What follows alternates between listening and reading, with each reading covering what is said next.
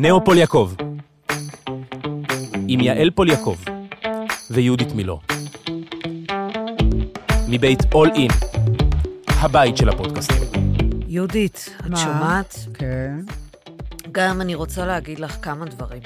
בהמשך למה שדיברנו פעם שעברה. אוקיי. גם, אה, את לא מבינה, זה נורא מצחיק, כי מלא אנשים פתאום מתקשרים אליי ואומרים לי, אבל יעל, מה... אבל מה... מה להגיד? מה המנטרות? ואני אומרת, אה, תשמעו, קודם כל, כל אחד והסיפור שלו והעניין שלו. נכון, נכון שהרבה דברים נכון. הם אה, מאוד מזכירים. כמו שעכשיו מישהי אמרה לי, אני... אה, את יודעת, הרגשתי בדיוק כמו שאמרת לי, ש... כמו שאמרת פעם שעברה, שיש לך חברה שאת הרגשת כל הזמן שאת האשם והיא הקורבן. אה, גם, אגב, עם אח שלי, יש לי את זה הרבה. אני לא יודעת אם זה מ... נגיד, את, היו הרבה יחסים כאלה בבית, באמת, שראיתי. אימא שלי, נגיד, פמפמה נונסטופ, אני מפחדת מאחותי, שפרה. כל החיים, אני מפחד ממנה. אני. מפחד ממנה. אני, זה ממש כנראה חדר היא עליי. לא רק מפחדת, היא גם התנהגה אלייך כמו שאחותה התנהגה אליה. אליה. ככה זה הדפוסים. יפה, הבנתי. כן. עכשיו, זה הדפוס אני- שחוזר, ממחזר את עצמו כל לדורות. הזמן. ועוד דבר שרציתי לומר בעניין הזה, שקודם כל, את יודעת, אני התעוררתי קצת בעניין הזה של השם קורבן, שאני ממחזרת כל הזמן, ואני רוצה להגיד ש... אה, למרות שאתה מתעסק כביכול בעבודה רוחנית, זה לא עבודה למדתי- רוחנית, זה עבודה מדעית לכל דבר. בדיוק, זה עבודה מדעית. אני לא למדתי רוחני. את השיטה, אני כן, זו אימצתי שיטה אותה... בנויה. אימצתי אותה לחיי. אה, אני כל היום מדברת לעצמי, אומרת לעצמי מה טוב ומה נעים ומה יש לי ומה יש בי ומה אני רוצה, ואני ממש אה, יוצרת מציאות. מתכנתת את המוח לראות, את ה...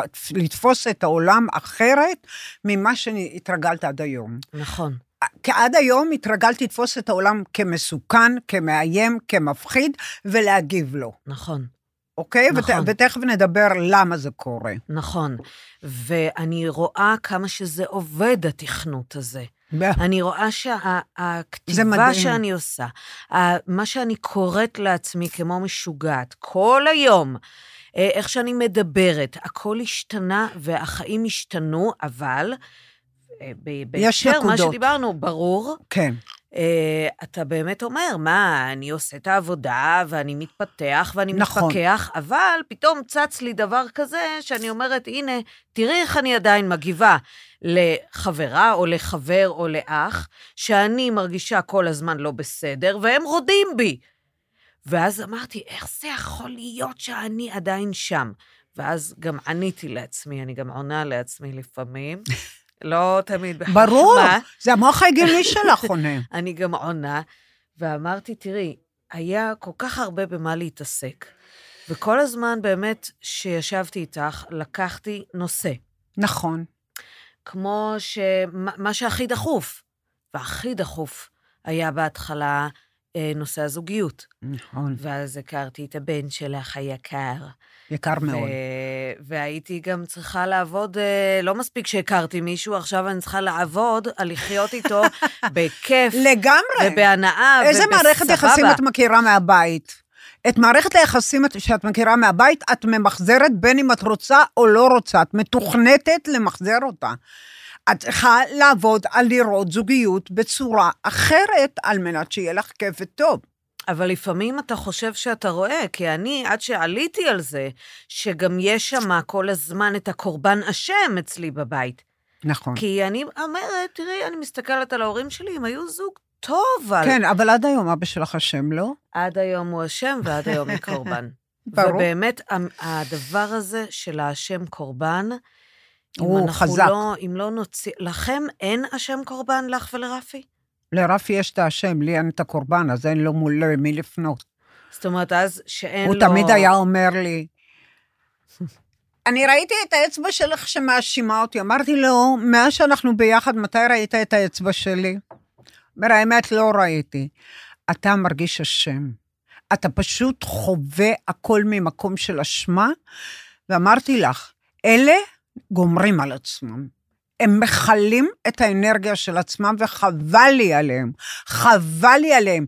כי זה שתי מילות הפעלה מעפניות שמנהלות את מערכות היחסים שלנו, וזה אסור שזה יהיה. יכול להיות שאני מפעילה את האשמה גם בלי שמישהו ייתן לי... ברור. אז זאת אומרת, יכול להיות שבכלל את חיה אני... בחוויית אשמה. אני... אז איך אני נפטרת מזה?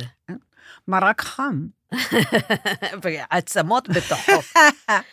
רצית להגיד משהו על, על uh, מחר? אנחנו נכנסים לשנה חדשה. השנה החדשה, כן, תשמעי, תמיד אתה אומר, בשנה החדשה אני אתפוס את עצמי, אני אחשוב טוב, אני אעשה טוב, אני, אני אפעל טוב. אני אראה את העולם אחרת מה-continuation שקיים עכשיו. כיום אנחנו נמצאים בזון מלחמה, במקום מאוד קשה מבחינה אנרגטית, רגשית, נפשית, מנטלית. הגיע הזמן שתשנו את המחשבות שלכם, כי אתם הבוראים, אתם יוצרי המציאות. מה אנשים יחשבו? תראו את העולם, המלחמה מסתיימת. הכל מסתיים. נעשה פה, במקום הקטן הזה שנקרא ישראל, שהוא גדול בערך כמו גיגית ביחס לעולם, הופך לגן עדן. זה מקום שהוא הופך לגן עדן. כולנו ב state of mind כזה. כולנו ב state of mind. ישראל הופכת לגן עדן. את אומרת, אה, את פעם אמרת לי, עשית לי תרגיל ואני עושה אותו כל הזמן. אמרת לי, קחי לך שלוש דקות ביום, שזה בעצם כמו מדיטציה, ותעצמי עיניים ותראי את החיים שלך. בדיוק. זאת אומרת, תראי את הבית את ה- שאת בונה, נכון. ותראי את הילדים גדלים, ותראי אותך מצליחה, לגמרי. ותראי אותך נהנית, ותראי אותך ואת אלעד ביחד לגמרי, כי את אוהבים. בונה תוכנית שהיא לא מתבססת על דפוסי המידע שיש לך מהבית. נכון, ואני עושה את זה כל הזמן, וזה עוזר לי. בטח. וזה עוזר לי מאוד. אז את את אומרת בונה גם... תוכנית באזור אחר במוח, בקוטב החיובי, את בונה תוכנית שעוזרת לך ליצור מציאות אחרת לגמרי. עכשיו, ככל שיהיו לך יותר פרטים, זה ירגיע אותך גם. כי ה- קודם כל, היא חיובית, התוכנית שאת בונה, אה, לעומת התוכנית הקודמת, שההישרדותית שלך, במוח ההישרדותי, היא לא חיובית, תמיד היה לך פחד מאובדן. עדיין. הפחד מהאובדן נובע מהפעלת התוכנה ההישרדותית, שזה נובע מהעובדה שמגיל מאוד צעיר אימא שלך חלתה מאוד והייתה סכנת מוות כל הזמן בבית. וכשהיא הייתה בבית חולים, אבא שלך הצטרף אליה בבית חולים, ככה שהייתם שלושה ילדים שרועדים מפחד שההורים שלהם ימותו ולא יקרה, אה, לא, לא יקרה, מה יהיה איתם? הם פוחדים, ילדים נורא פוחדים. נכון. אז uh, בעצם פחדתם להישאר לבד. אז יש פחד מאובדן. שתיים, אמא שלך הייתה מאוד חולה, זה אומר שהיא הייתה קורבן. אבא שלך חש אשמה מולה, אז הוא היה צריך לטפל בה כל הזמן, ובבית, ולטפל בבית, ובכם, ובעבודה, ולעשות את העבודה הנפלאה שהוא עשה, שחקן אדיר. אז אני אומרת, הכל, כל העומס היה עליו. תמיד העומס הוא על השם. אז איך אנחנו מטפלים באשמה שלנו, אם גם אנחנו לא ממחזרים את זה ביחסים? כן. זאת אומרת, anyway אתה מרגיש אשם. נכון. אז קודם כל, אה, ככה, כתבתי לי איזה דף קטן. יפה כדי- מאוד. כן. זה כמו באוסקר, אתם אומרים, כן. הם באו מוכנים. כתבתי כמה תודות. אה, ידעת שתזכה? אז אני רוצה שכולם ידעו שחרבוש וחיטוט בדפוסים השליליים שלנו יביאו אותנו למקום רע. עוד יותר רע. אם אני, לא הגיוני לחטט בדפוסים, כי אם אתה מחטט, אתה מחזק אותם ומעבה אותם. אבל אתה רוצה לדעת אה, שנייה, מה הדפוסים, לא? שנייה, שנייה. כשאתה מציף את הדפוסים לאורך כל הדרך, זה כאילו אתה מציף את הביוב. שלב שתיים צריך להיות שאתה תנקה את הביוב. איך אתה מנקה אותו? מה אתה עושה כדי לנקות? שרוב הטיפולים היום, מהמם.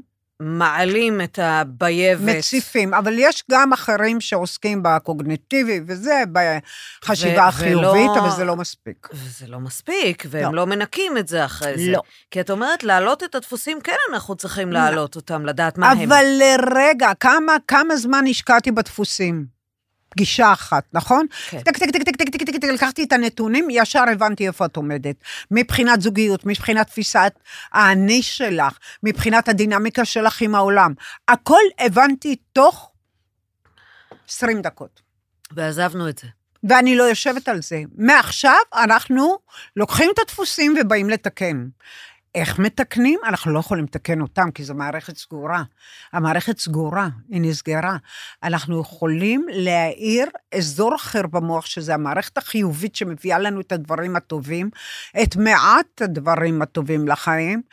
יעני, רוב הזמן ג'יפה, לא. לעבוד קשה, להכניס כסף, לדאוג לכסף, לטפל בילדים, ללכת, לבוא, להתאמץ, בדיוק הפוך. להיפרד, לחוות אה, אובדן ולחוות אה, בגידות ולחוות חוסר ריחוק. כל אלה מערערים אותנו. זה המערכת שמערערת אותנו, בגלל בעיקר שכמות האנרגיה שלה היא מאוד נמוכה.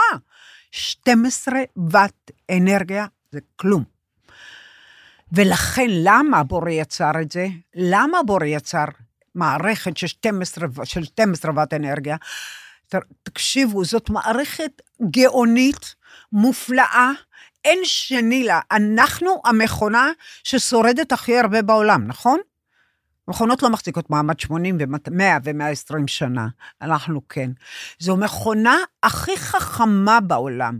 כל הדגמים של כל המחשבים שהיום עושים, וגם המחשבים הקוונטיים, מתבססים על המכונה הזאת. תסתכלי על המכונית, שתי עיניים, טוב שלא שמו לה, גם שמו שתי אוזניים, מראות, נכון?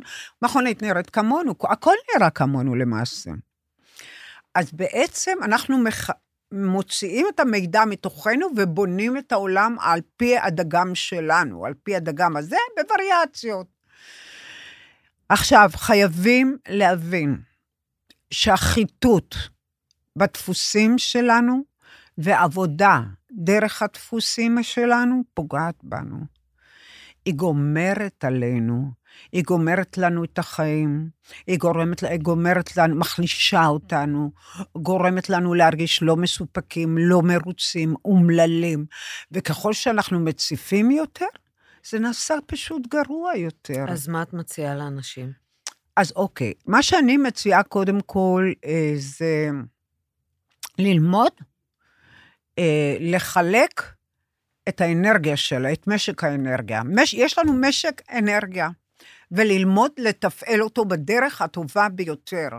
ללמוד לתפעל אותו ככה, שאנחנו מגדילים כל הזמן את רמת האנרגיה במערכת שלנו, ואז מה שקורה, אנחנו קוראים שני דברים יפים. אחד, כיום אנחנו תלויים בעולם החיצון, במה שאומרים לנו, במה שחושבים עלינו, בכמה כסף יש לנו, אה, ובכמה משכנתה יש לנו, ואיזה מערכת יחסים יש לנו.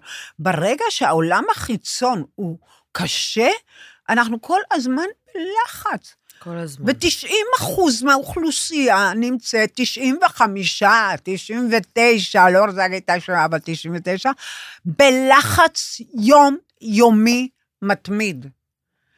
זאת אומרת, הם תלויים כל כך בסביבה, ככה הבורא יצר את זה, ואני אספר גם למה עוד מעט. הם תלויים כל כך בסביבה, שהסביבה הפכה עם הזמן, עם התפתחות האבולוציה, להיות הגורם שקובע מי את, מה את שווה, נכון. מה הערך שלך. אם לא אוהבים אותך, ואם אוהבים אותך, זאת אומרת, הפכנו להיות, איבדנו את האני, איבדנו את המרכז שלנו. כי אנשים גם התרגלו כל הזמן להיות אה, תחת אה, פידבקים, ת- באינסטגרם, בזה. הם כל לגמרי, הזמן... וזה הולך ונעשה יותר ויותר גרוע. הם, נכון? ולכן, אנחנו נצטרך לעשות סדרה של שיחות שתלמד אותנו מה לא לעשות, מהמם. אוקיי? עכשיו, לא אמרתי שזה just like that, יענו, סטובידו, שיחקת אותה, אמרת פעם אחת. זה פיתוח הרגלי חשיבה ותפיסת עולם חדשים לחלוטין.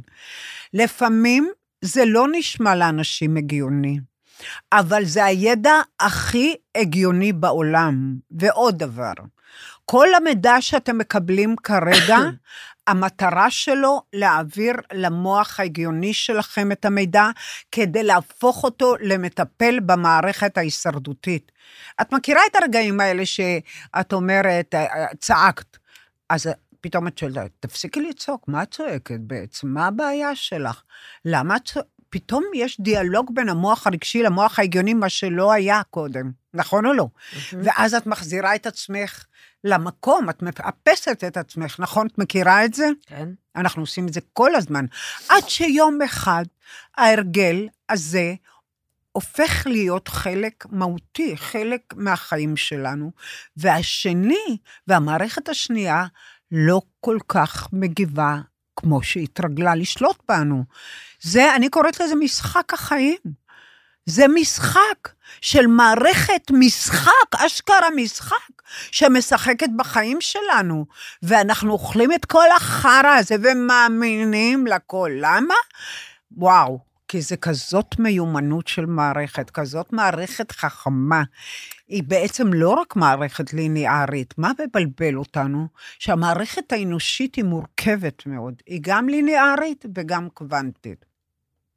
זה אומר שעל כל דבר אחד שקורה, יש טרררר, 360 מעלות של אפשרויות שפתאום צצות להם. אז אנחנו רוצים לווסת את הכל, להירגע, לעשות דברים מתוך כיף והנאה ולהבין שהעולם תלוי בכם, הילדים שלכם תלויים בכם והמצב הרגשי שלהם.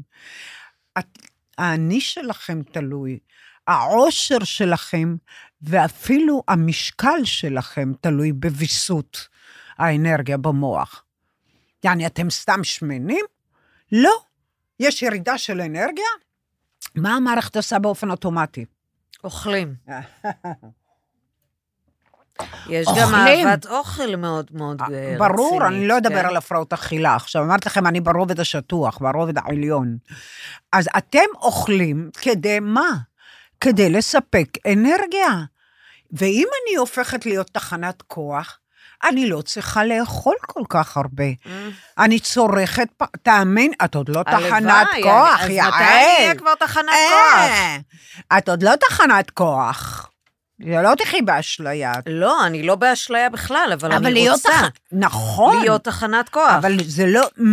ברגע שאנחנו אנחנו לומדים, השיווי משקל שלנו, באמת, כל מה שאנחנו עושים, אנחנו אוכלים בשביל להביא אנרגיה, אנחנו אה, מייצרים מערכות יחסים בשביל אנרגיה. קונים. אנחנו קונים בשביל... קונים זה יפה, אצלך זה חזק. אה, קונים בשביל אנרגיה. כל מה שאנחנו עושים זה בשביל לקבל אנרגיה. מתי סוף סוף אנשים יבינו שהחיים שלהם תלויים ברמת האנרגיה במוח שלנו? סוף סוף. לא בחרטוטים ולא במנטרות, זה סייד אפקט, אני נותנת נכון, מנטרות. אבל המנטרות, המנטרות אבל ההבנה עושות שלה- העבודה. כן, אבל נכון. ההבנה של המבנה, יעל, מתחיל בהבנה. לגמרי, ו- אם אתה מבין איך המנוע של הרכב הזה עובד, אתה יכול לתקן אותו בצ'יק, נכון? נכון. אבל אם אתה לא מבין איך המנוע עובד, מה אתה עושה? אתה מפרק אותו. לחתיכות, לחתיכות, לחתיכות. נכון. אני מבחינתי, מה, מה עושים אה, בטיפולים כאלה רגילים, את יודעת, אה, בעיות? מפרקים, מפרקים, מפרקים, מפרקים, ואיך מחזירים אחר כך בדיוק את הבן אדם למקום נכון, ואני לאיזון? רוצה להגיד משהו בעניין הזה. יא. שאני מכירה כל מיני אנשים, את יודעת, שהם הולכים לטיפולים, וכנראה מציפים, את יודעת, את כל נורא, הדברים כן, כן, עם הילדות, כשזה- והם... לרגע, לרגע, מה קורה? אני רוצה להגיד לך משהו. מה תעתוע כאן? כשהם מציפים, המוח אומר, אנחנו מטפלים בבעיות, איזה יופי, אנחנו מטפלים בבעיות. אבל אחר כך, כשהוא חוזר, חוזרים הביתה, יש להם דאון. את יודעת למה? כי הם מגלים ששום דבר לא נפתר. ברור. ויותר מזה, האנרגיה יורדת כדי לנקות את כל הג'יפה שהצפנו עכשיו. אני רואה את זה על אנשים שהם אומרים כל הזמן, אני עושה עבודה ואני עושה התקדמות, והם גם, זה כל כך צף אצלם כל הזמן, שהם כל הזמן רגישים, כל הזמן הולכים לבכות, מעלים את כל החרא כל הזמן נכון. מהילדות, ומתבחבשים בזה, ועוד ועוד ועוד. אני אומרת, זה לא שאתה לא רוצה להעלות את הדברים שקרו באמת, ולהבין למה אני ככה. basic, זה basic. נכון, אבל... intake, intake ראשוני, זה הכל. אני לא רוצה לחפור בתוך החרא. נכון. מה נמצא בסוף? נכון, חרא. בדיוק. ואנשים שלא מקבלים בסופו של דבר את הכלים, שהכלים הם להשתמש במוח ההגיוני. הכלים הם להעביר... לא, הכלים נמצאים במוח ההגיוני, כי אני נכון. מעבירה את המידע למוח ההגיוני. נכון. עכשיו, המוח ההגיוני מתחיל להבין בעצם מה הם השטויות ומה הם הבעיות שמייצרת המערכת הרגשית שלנו, ההישרדותית. ואז הוא מפסיק אותה. הוא אומר לה, למה את שלילית? את יודעת, פתאום בן אדם מדבר עם עצמו, יש דיאלוג. כן. למה את שלילית? תפסיקי עם זה. אז, אה, נכון, נכון, נהייתי שלילית, אני צריכה להפסיק את זה. הוא בעצם מסייע, כן.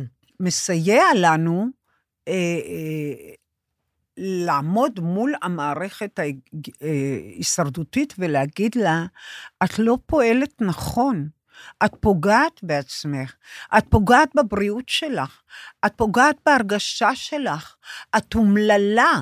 למה את עושה את זה? אמרו לך כבר מה לעשות. אבל כי זה מה שיודעים. זה ברור. מה שאנשים יודעים. יעל, אני יודעת בדיוק מה יודעים. תאמיני לי, אני יודעת, אני לא רוצה את המידע הזה יותר על כדור הארץ. ואולי אנשים אה, חושבים שהם מרוויחים גם הרבה מלהיות אומללים ולהיות מסכנים. כי אין להם אופציות אחרות. כי אם אין להם, אנחנו מטעינים גם אופציות חדשות, נכון? כן. אם אין להם אופציות אחרות, כי הם גם לא מאמינים להם, והם לא חושבים שזה נכון, אם אין להם אופציות חדשות, הם, אה,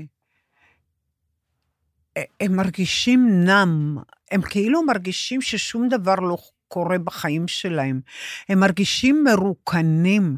נכון. אין להם את ה... "אה", שהיה להם קודם. נכון, זה שלב שהוא לא פשוט כל כך לבני אדם, כי הם רגילים להיות נשארים ולעשות פעולות וללכת ולצעוק ולהרעיב וזה, ככה הם מרגישים את הקיום שלהם, גם ברמה הכימית, הרגשית. אבל כשזה מתחיל לעבוד, יש גל, גל חשמלי שזורם והם מרגישים שקט. את יודעת מה מצחיק? הרבה פעמים כשאנשים אה, מגיעים לשקט, המוח לא רושם, לא יודע שזה שקט. אז מה הם שואלים אותי? תגידי, מה שאני מרגיש זה שעמום? זה לא אכפתי? אמרתי, לא, זה שקט, שקט, תחזור על זה. אתה מרגיש שקט, תן למוח הוראה, לרשום, זה, זו תחושת שקט. אנשים לא חיים בשקט. הם מפחדים. הם משקט. לא רק מפחדים, המערכת כל הזמן עושה רעש, רעש, רעש, רעש, רעש, הכל ברעש. יש לנו מלא מחשבות ופחדים. נכון. והכב... אתה שומע כל היום את הראש. טוחן. אתה, לשמוע שקט זה באמת דבר, אה, אתה אומר, מה, זה אפשרי? כן. להיות ממש ככה ב- אני, אני תמיד בהרפייה? אומרת, זה כל כך מצחיק. מישהי אמרה לי, יהודית, איך זה יכול להיות? את מטפלת בכל כך הרבה אנשים, אין לך מחברת אחת, אין לך דף אחד, את כותבת באותו רגע, ואני לא רואה יותר שזה קיים. אמרתי לה, נכון. את יודעת, אמרתי לה, וזה היה לפ- שלשום. אמרתי לה, את יודעת, אני לא חושבת בכלל. לא, אין לי מחשבות. כמו, כמו מדיטציה.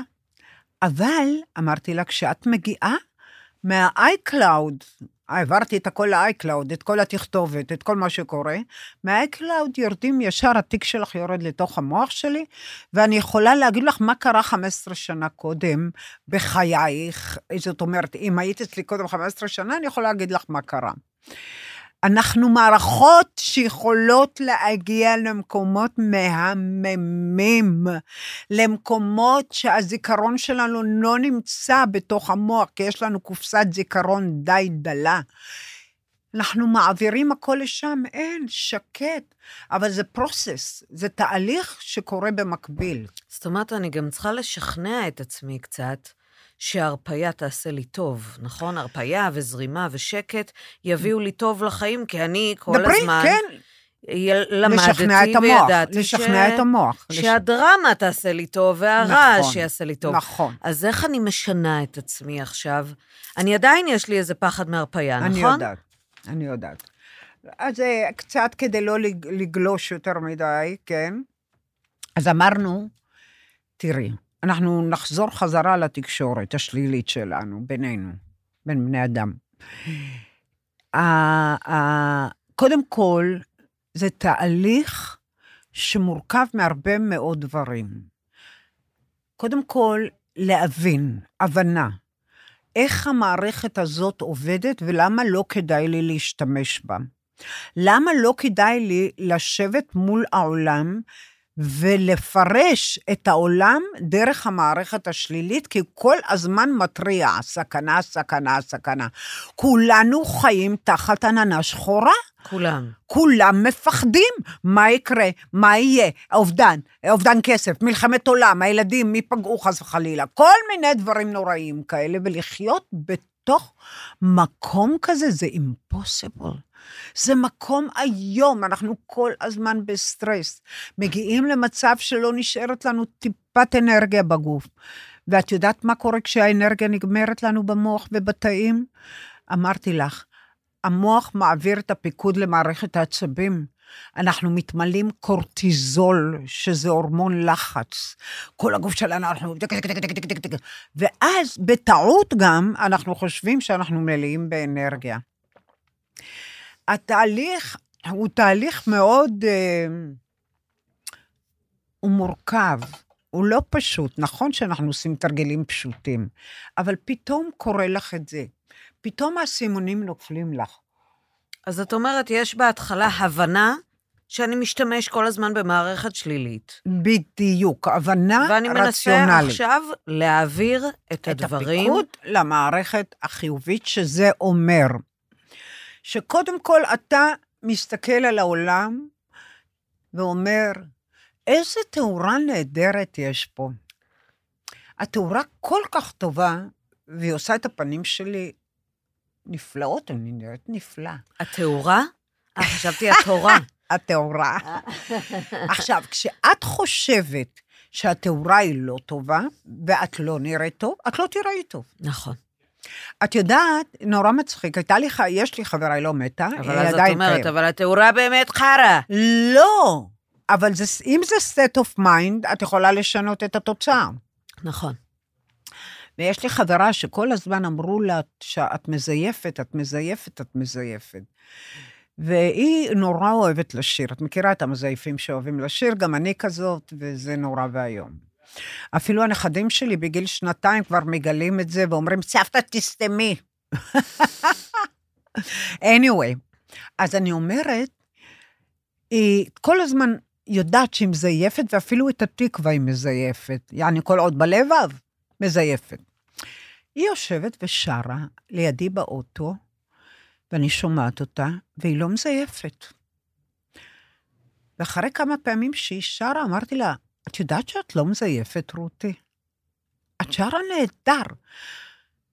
לא, לא יכול להיות, כולם אומרים, אמרתי לה, את יודעת מתי את מזייפת? כשאת חושבת שמסתכלים עלייך ובוחנים אותך, את מאבדת את הביטחון שלך, ואז את מתחילה לזייף. בואי נא, הבחורה כבר לא מזייפת. Unbelievable.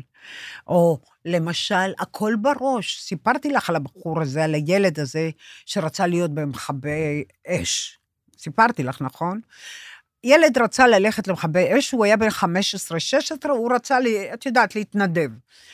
אז אימא שלו אמרה לו, את תזכרי עכשיו, אימא שלו אמרה לו, חמוד, אתה תתרן, אתה לא יכול להריח, איך תריח עשן, איך תהיה במכבי אש?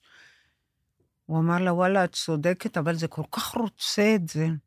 תגידי, הוא אמר לה, היא מטופלת שלי, יהודית אמרה שהכל קורה בראש, נכון? היא כל הזמן הייתה אומרת להם. אז היא אמרה לו, נכון. הוא אומר, אני יכול לשנות את זה אם ככה.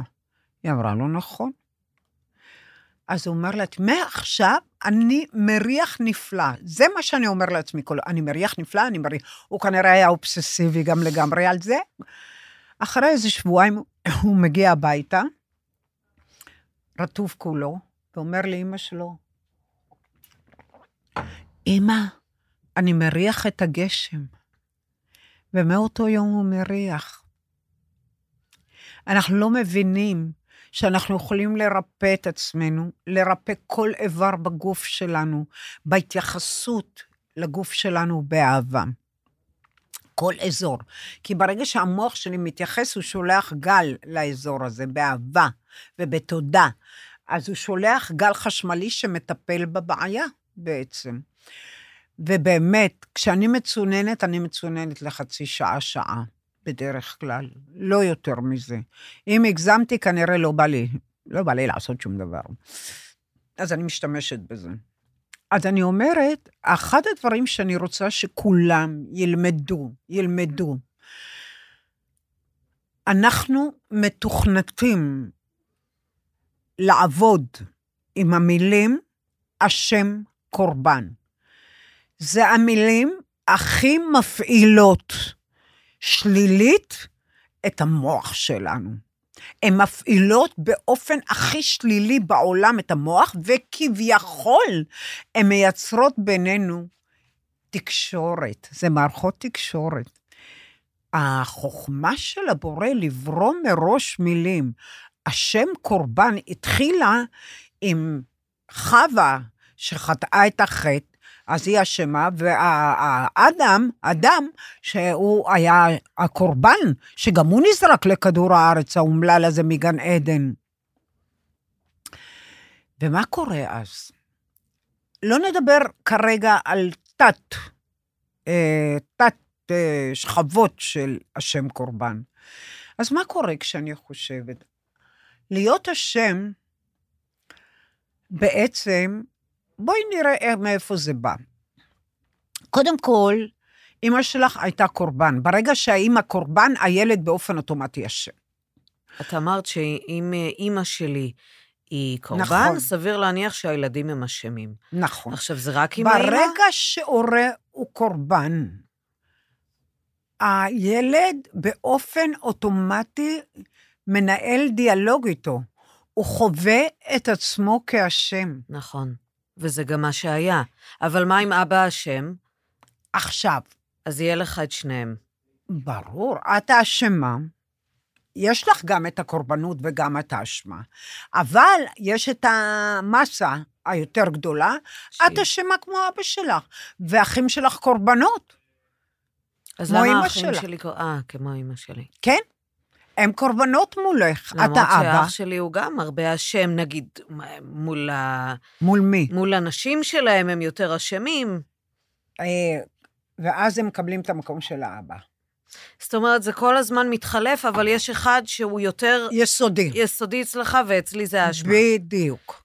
אצלך. זה אשמה. עכשיו, מה קורה? למה אנחנו כל כך מפחדים? למה אנחנו אשמים? האשמים הם אלה שסובלים, הם אלה שאוכלים חרא, הם אלה שנסחטים אנרגטית, הם אלה שמגיבים לנעלבים, לאומללים, לסובלים, לאלה שמבקרים. אלה כל הזמן לוקחים על עצמם אשמה שבכלל לא קשורה אליהם, אין לה קשר אליהם. את מבינה? ואבוי. נכון. לא, אני חייבת לה- לה- להעיף את זה ממני. לגמרי. עכשיו, האשמה היא בעצם נרשמה במערכת שלך, כי את העדפת להיות כמו אבא שלך, לא כמו אמא שלך, באופן כללי. נכון. כל הזמן, זה רץ לך בראש. אני עדיין מעדיפה. גם כילדה. למרות שהיא הקורבן, אבל עדיין אני מעדיפה. כן, אבל את יכולה גם בלי. אז בעצם, אז מה קרה? בקטע של האשמה, למה אנחנו, אכפת לנו מהאחר, את יודעת? למה אנחנו מפעילים את האשמה מול האחר? כי כי אנחנו ממחזרים, ממחזרים א', על מנת להיות במקום המוכר שלנו. לקבל אנרגיה. זאת אומרת, ככה אני יודעת שאני מקבלת אנרגיה, שאני גם מפעילה את האשמה, כן. אז אני גם מקבלת שם אנרגיה. את מקבלת אנרגיה בתמורה לזה שאת נותנת. את נותנת טונות של אנרגיה ומקבלת פירור. אני רוצה אלה להבין. אשמים. האשמים נותנים טונות של אנרגיה ומקבלים פירור מהקורבן. כן, אז בואי נעשה איזה דיאלוג כזה, בואי נבין את זה.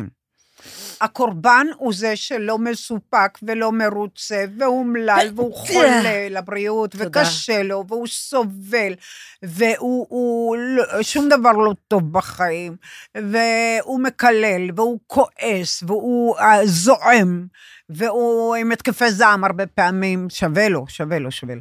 למה? כי הוא מקבל במשחק הזה המון אנרגיה ממך. אוי, ואת האשמה, הוא אומר לך, העלבת אותי.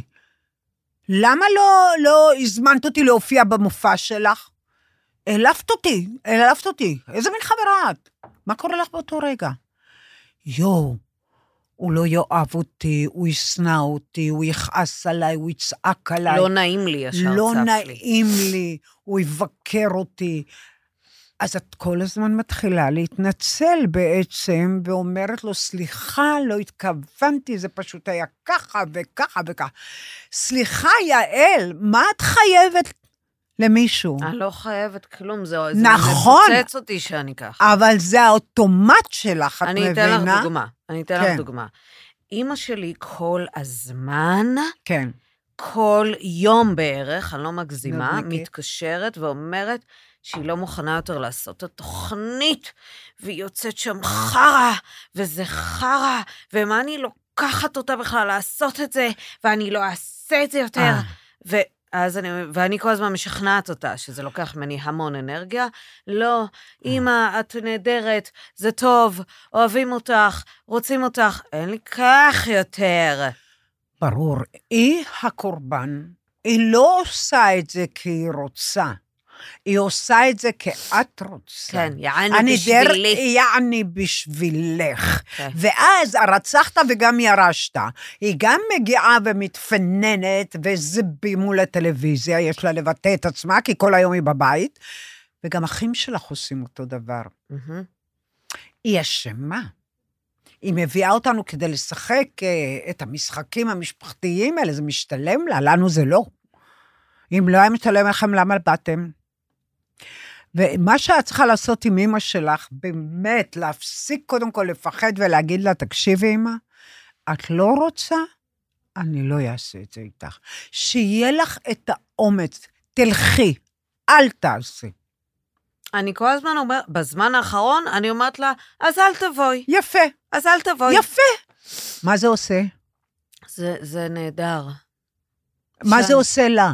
היא כמובן, היא רוצה מגיעה. לבוא. ברור. את ברור. רואה שאת לא צריכה להתנהל, לנסות לשכנע אותה, כי את נותנת לה כל כך הרבה אנרגיה באותו רגע, שנמאס לך מהתוכנית אפילו. את לא רוצה לבוא, שלום על ישראל. את לא אוהבת אותי יותר. מי שאוהב, אפשר לחשוב, כן? אף אחד לא אוהב אף אחד, כן? כל אחד אוהב צריך לאהוב את עצמו. לא רוצה, לא מעריכה, שלא צריך. אני מעריכה את עצמי. מי אם לא אני? אני החברה הכי טובה שלי, אבל את חושבת על האינטרס שלך מול אמא שלך. נכון? כן, בטח. ברור. כי את חושבת, בואי אני אתן לך תרגיל טוב. כי את חושבת שאם את משכנעת אותה, את מצליחה לשכנע אותה, ואז יש את התוכנית, ואז את עובדת ומרוויחה כסף, נכון או לא? אבל, כדי לשמור אנרגיה, יש לנו בייפס כזה. את אומרת לעצמך, אני עושה את זה בשבילי, לא בשבילה. לא ממקום של אשמה, אלא ממקום של אינטרס. ואז בעצם האנרגיה היא כל הזמן בתנועה, היא כל הזמן נעה למקומות שאת שולחת אותה. ואז האנרגיה חוזרת אלייך באותו רגע, ואת מתמלאה, את יודעת שזה אינטרס שלה. סבבה, אימא, נו, באמת, הכל בסדר, תבואי, וזהו, אוהבים אותך, מתים עליך, אבל זה כבר לא אשמה.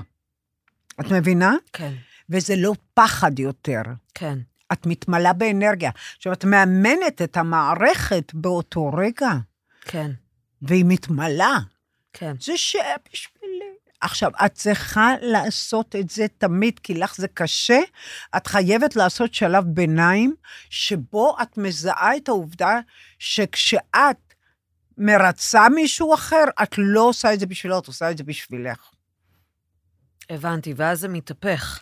ואז זה מתהפך, כי קודם כל, את מאמנת את המערכת לייצר אנרגיה. הוא לא מקבל את האנרגיה, עכשיו הוא לא מבין מי נגד מי.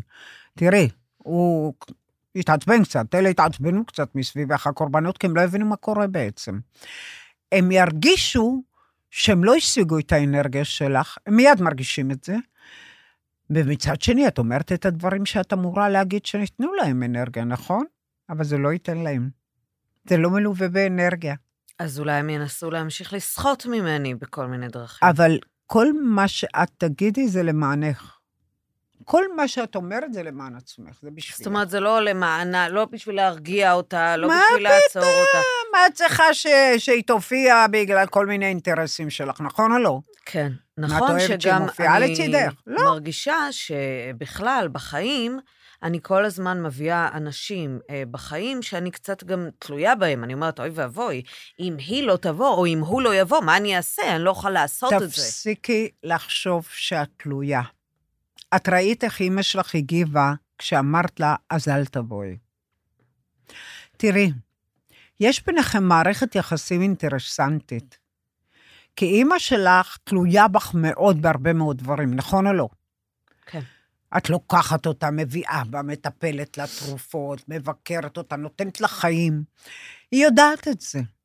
אבל מעל הכל היא צריכה לסחוט כמה שיותר. והורים קורבניים הם הרסניים בטירוף. הם גומרים על הילד. הילד הופך להיות מרצה, בטוח שהוא לא בסדר, שהוא בוח, מתחיל לבחוש בתוך עצמו, אה, בטוח שהוא חייב לפצות ולרצות את העולם כל הזמן, לפצות ולרצות. לפעמים הוא לא יכול לישון בלילות בגלל שהוא צריך לחשוב איך הוא מרצה ומפצה, כי הוא מפחד שיעזבו אותו וינטשו אותו, לא ייתנו לו יותר אנרגיה, גם אם היא חרא אנרגיה, גם אם זה אנרגיה שלילית, הם מוכנים לעשות את זה. אסור להשתמש, לקחת טיפקס ולהשתמש, למחוק את שתי המילים, השם קורבן, מהלקסיקון שלנו. ואני תמיד שואלת בן אדם שאני אומרת לו את זה, הוא זז אחורה, למה מי הוא עכשיו? אז אני אומרת לו, מי אתה עכשיו? אם מחקת את האשם ואת הקורבן, מי אתה? בן אדם מאושר. למה את מגדירה את זה ככה? לא, כי אני אומרת שכשאין? עליי את רגע. האשמה, יפה, אז תחשבי רגע. אם את לא אשם, אין קורבנות. אז זה אני, אני פתאום אני. אני זה אומר מה? אני האדם שמפעיל באופן מבוקר את האנרגיה שלו. אני אחראית על עצמי לטוב או לרע. אני לא מעבירה את הפיקוד לאף אחד. גם כשאני עושה משהו שהוא לא מדויק, אני מתקנת את עצמי ללא קשר לאף אחד, רק בשבילי, נכון? מהמם. וזה מאוד חשוב. את חוזרת למרכז.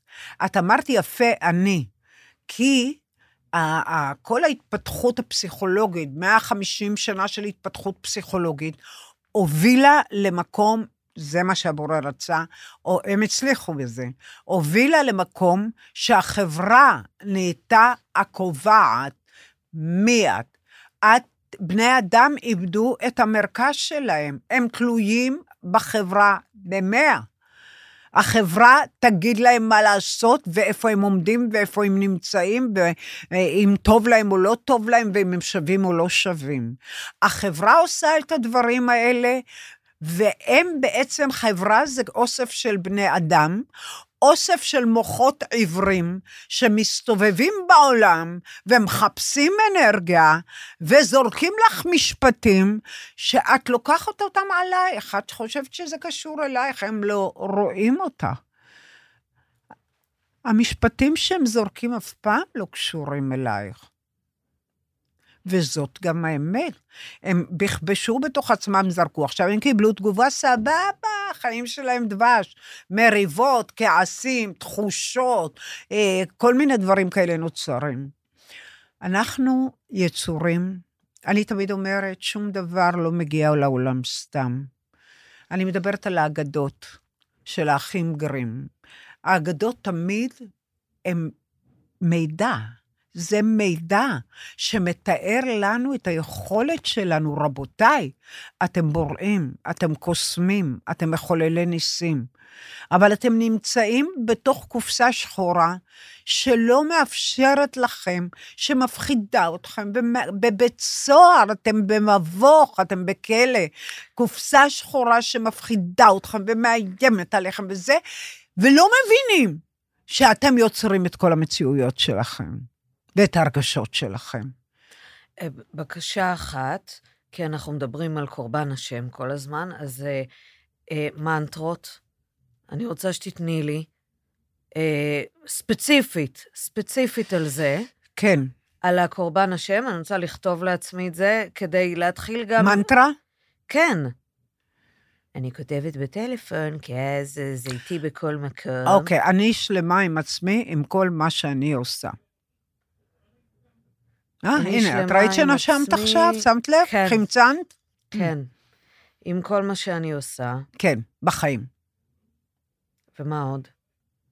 מספיק לי בשלב הזה. יש שני חלקים עכשיו. את הבנת את המבנה, את הבנת את הדרך האנרגטית להחזיר לעצמך, כי את עושה הכל בשבילך, נכון? והמנטרה הזאת, בשלב הזה, זה מתחיל להזיז את המערכת לכיוונים אחרים. יכול להיות אז שאנשים שאני מגנט לחיים שלי עכשיו, בהחלט. זה, זה לא יהיה תחת האשמה הזאתי? עוד מעט. ייקח קצת זמן. זאת אומרת, ייקח- אני צריכה להחדיר את זה קודם כל למערכת שלי. להכיל את זה, להחדיר את זה, ל... ל, ל את יודעת, שזה מתפשט בתוך המערכת והופך להיות חלק ממנה. זה הרגל, זה צריך להיות הרגל. ובהרגל תראי, זה אומר בהתחלה ש... כשאת מבשלת מתכון, את לוקחת מתכון, את לוקחת את המתכון, את טובה. עוברת כל הזמן ועושה והולכת לזה ולוקחת עוד זה. אחרי איזה עשר פעמים שעשית את אותו זה, את לא צריכה את המתכון יותר, נכון, נכון? נכון. משחררת אותו ואת עושה את זה, וזה כבר קורה, אחרי עשרים פעם זה הופך להיות... אז זה מה שאני אומרת לעצמי לגבי האשמה. כן. כרגע אני שלמה עם כל מה שאני אבל עושה. יותר חשוב מזה, זה הבנה שכל מה שאת עושה, עושה למען עצמך. אז את מחזירה את האנרגיה חזרה אלייך. גם את זה אני אכתוב. כל מה שאני עושה... וזאת האמת, אף אחד לא עושה למען אף אחד כלום. נכון. את יודעת, תמיד אני שואלת אנשים, אני שואלת אותם שאלה. תגידי לי, אני נותנת לך מתנה אישית ממני, אם תגידי לי דבר אחד שאת עושה למען אחרים. יש משהו שאת עושה למען אחרים ללא תנאים? הכל זה עם תנאים, הכל עם אינטרס. את מבינה את זה. לגמרי. הכל זה יש אינטרס. אנשים שאומרים לי, הילדים שלנו, אנחנו אוהבים אותם לבולשיט. אתם לא אוהבים אותם ללא תנאי. הילדים שלכם הם חלק מכם. אתם, אתם אתם אהבה. מתוכנתים, לא, אתם מתוכנתים לטפל בילדים, אה, לגדל אותם, לתת להם אהבה, הם חלק מכם. אבל אתם אם הם מצפים. ייפגעו, אתה תיפגע הכי הרבה. אתה תמות, אתה לא תעמוד בזה.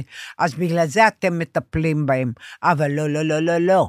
אתם לא יודעים לתת אהבה. הורים לא יודעים לתת אהבה. אז מה הם עושים?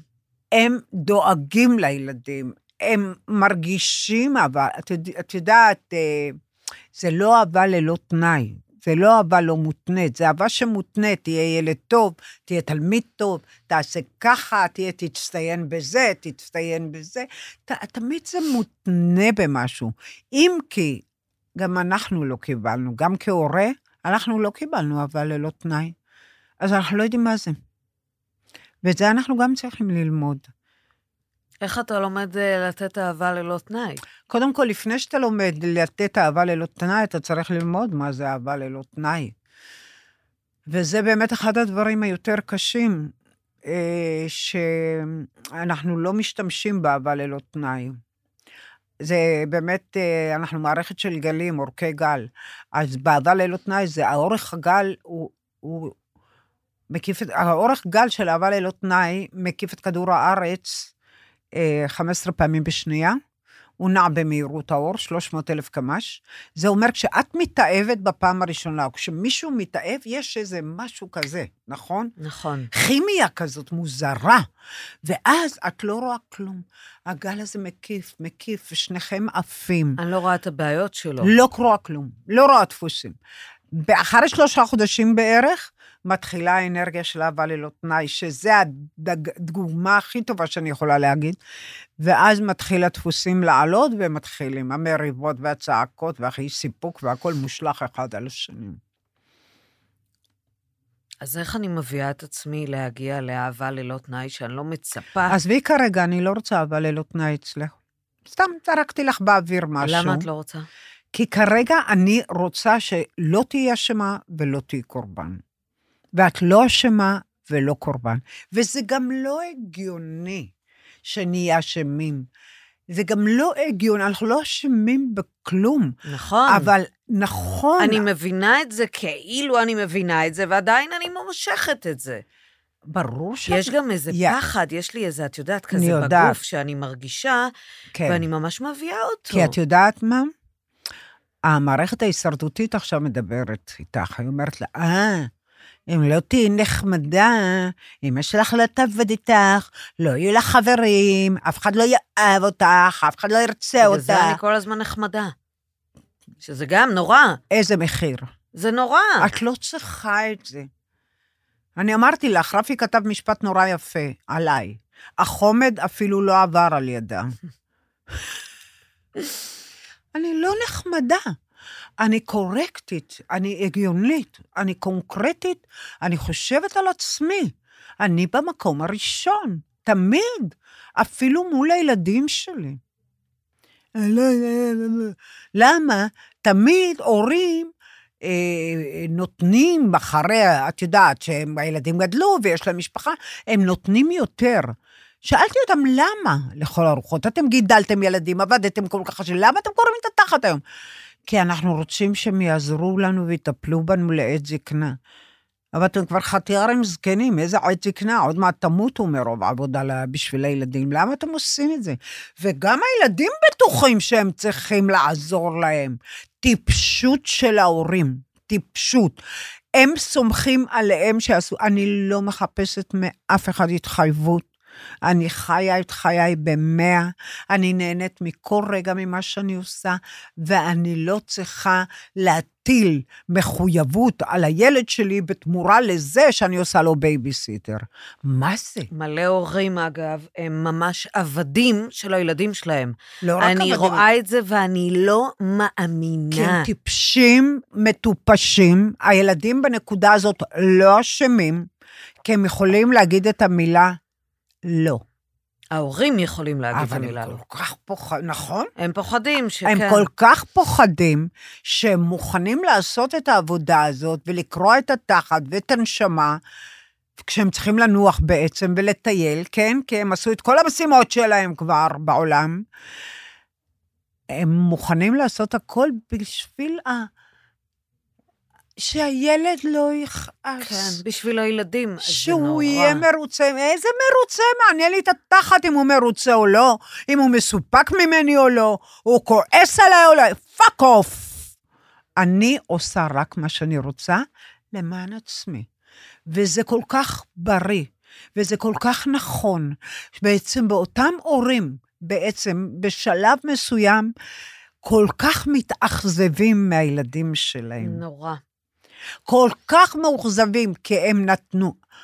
אני אמרתי לאימא שלי, אני עושה מולך מה שאני רוצה, מה שטוב לי, אבל אם תצטרכי אותי, אני תמיד אהיה שם, ובאמת הייתי שם. אבל זה בשבילי. כי אני לא אזנח את אימא שלי, אימא שלי בת מאה, אני לא אזנח אותה. עשיתי את זה בשבילי, אבל את לא תכפי עליי לעשות XYZW, never. לא יקרה, לא יעזור לך כלום. תעשי סלטה באוויר, זה לא יעזור לך. מבינה? ולכן באמת לעבד את הנתונים האלה. זאת אומרת, אומרת, אני כן רוצה לעזור לילדים שלי, אם אני יכולה, אם אני, אם אני רוצה לעזור להם. ברור, אני כל הזמן עוזרת לילדים שלי, אבל אני בוחרת לעזור. את יודעת, מאוד קשה, מאוד קשה לסחוט אותי, מה שנקרא. כי כשאני עוזרת לילד, ופתאום הוא בא ואומר, אה, את יודעת, חסר לי זה וזה וזה, אומרת לו, אין לי. אין לי, תמצא דרך לקבל את זה. שלום, והם הולכים. לא כועסים, לא אומרים כלום, את מבינה? אני נותנת את מה שאני רוצה. באמת ומכל הלב. למה הילדים גם חושבים שמגיע להם כל כך? כי ההורים חושבים שמגיע לילדים, כי ההורים מרגישים אשמה מול הילדים, כי ההורים מרגישים אשמה שהילדים נהיים מתקרבנים פתאום.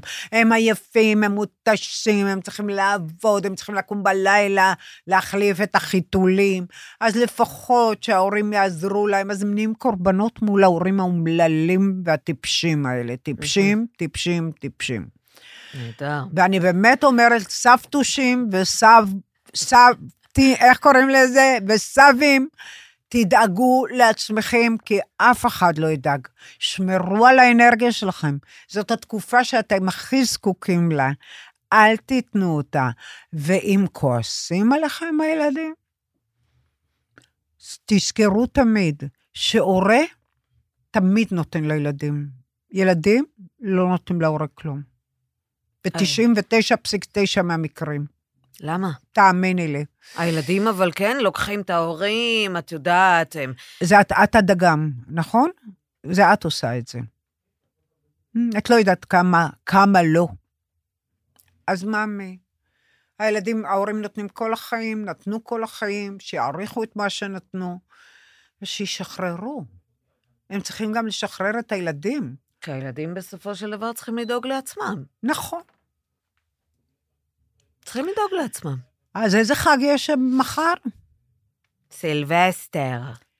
אה, מה זה? מה זה? צריך לחגוג? ממש לא. לא, למה צריך לחגוג? למה? צריך לחגוג כל יום, את אומרת. אני אומרת, צריך לחגוג כל יום. אני חוגגת יום בשנה או יומיים בשנה, כדי שכל השנה תהיה לי נפלאה? מאיפה החרטא הזאת? נכון. את יודעת מה זה מזכיר לי? את צום יום כיפור. כן. שהם עם הכיפה פה, כן. צמים ומתפללים ובוכים, וכל השנה אה, גונבים את הממשלה ואת המדינה. יעני, אלוהים סלח להם, יום אחד בשבוע, יום אחד בשנה, לא צריך יותר כלום מזה, הם דתיים, אלוהים כבר דיברו עם אלוהים. אנשים חיים בסרט מטומטם. מי שיעניש אותם, את האנשים האלה, על מה שהם עשו, זה הם עצמם. לא אלוהים, אלוהים לא מעניש. אלוהים הוא אלוהי אהבה. באמת, אני כל הזמן אומרת את זה. אין גן עדן וגיהנום. את יודעת איפה יש גן עדן וגיהנום? פה. פה. זה גיהנום עם קצת גן עדן.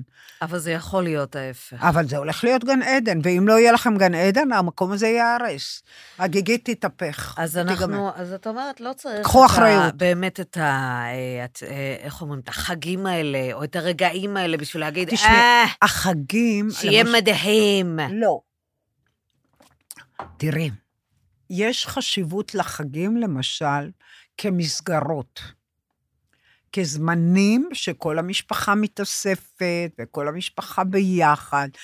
המסגרות האלה חשובות לילדים, כי זה מה שנרשם להם במוח, שיש משפחה רחבה, יש משפחה צרה כל השנה, יש משפחה רחבה יותר, אנחנו מכירים גם את המשפחה הרחבה, האווירה היא נעימה, יש שמחה, יש כיף. מסגרות הן בעצם גבולות, ולכן יש חשיבות למסגרות ולגבולות. אוקיי? זה לא מהמקום של אה, אלוהים רוצה שנתפלל בשבילו ונתפלל אליו ונעזור לו, הוא לא צריך אותנו. הוא לא צריך אותנו. גם כשאנחנו אומרים תודה, תודה, תודה אלוהים, תודה אלוהים, אנחנו אומרים תודה למערכת שלנו. אנחנו מאשרים את העובדה שהחיים שלנו דבש. אגב, למה לא ממשיכים את הסדרה הזאת? טוב, בסדר, אז בפעם הבאה, שזה כבר השנה נמשיך. החדשה, כן. אנחנו מדברים על אהבה ללא תנאי. לא, אני רוצה לתת, אה, אה, אני רוצה למנוע מאנשים לעשות עוד טעויות. אז מה את רוצה לדבר?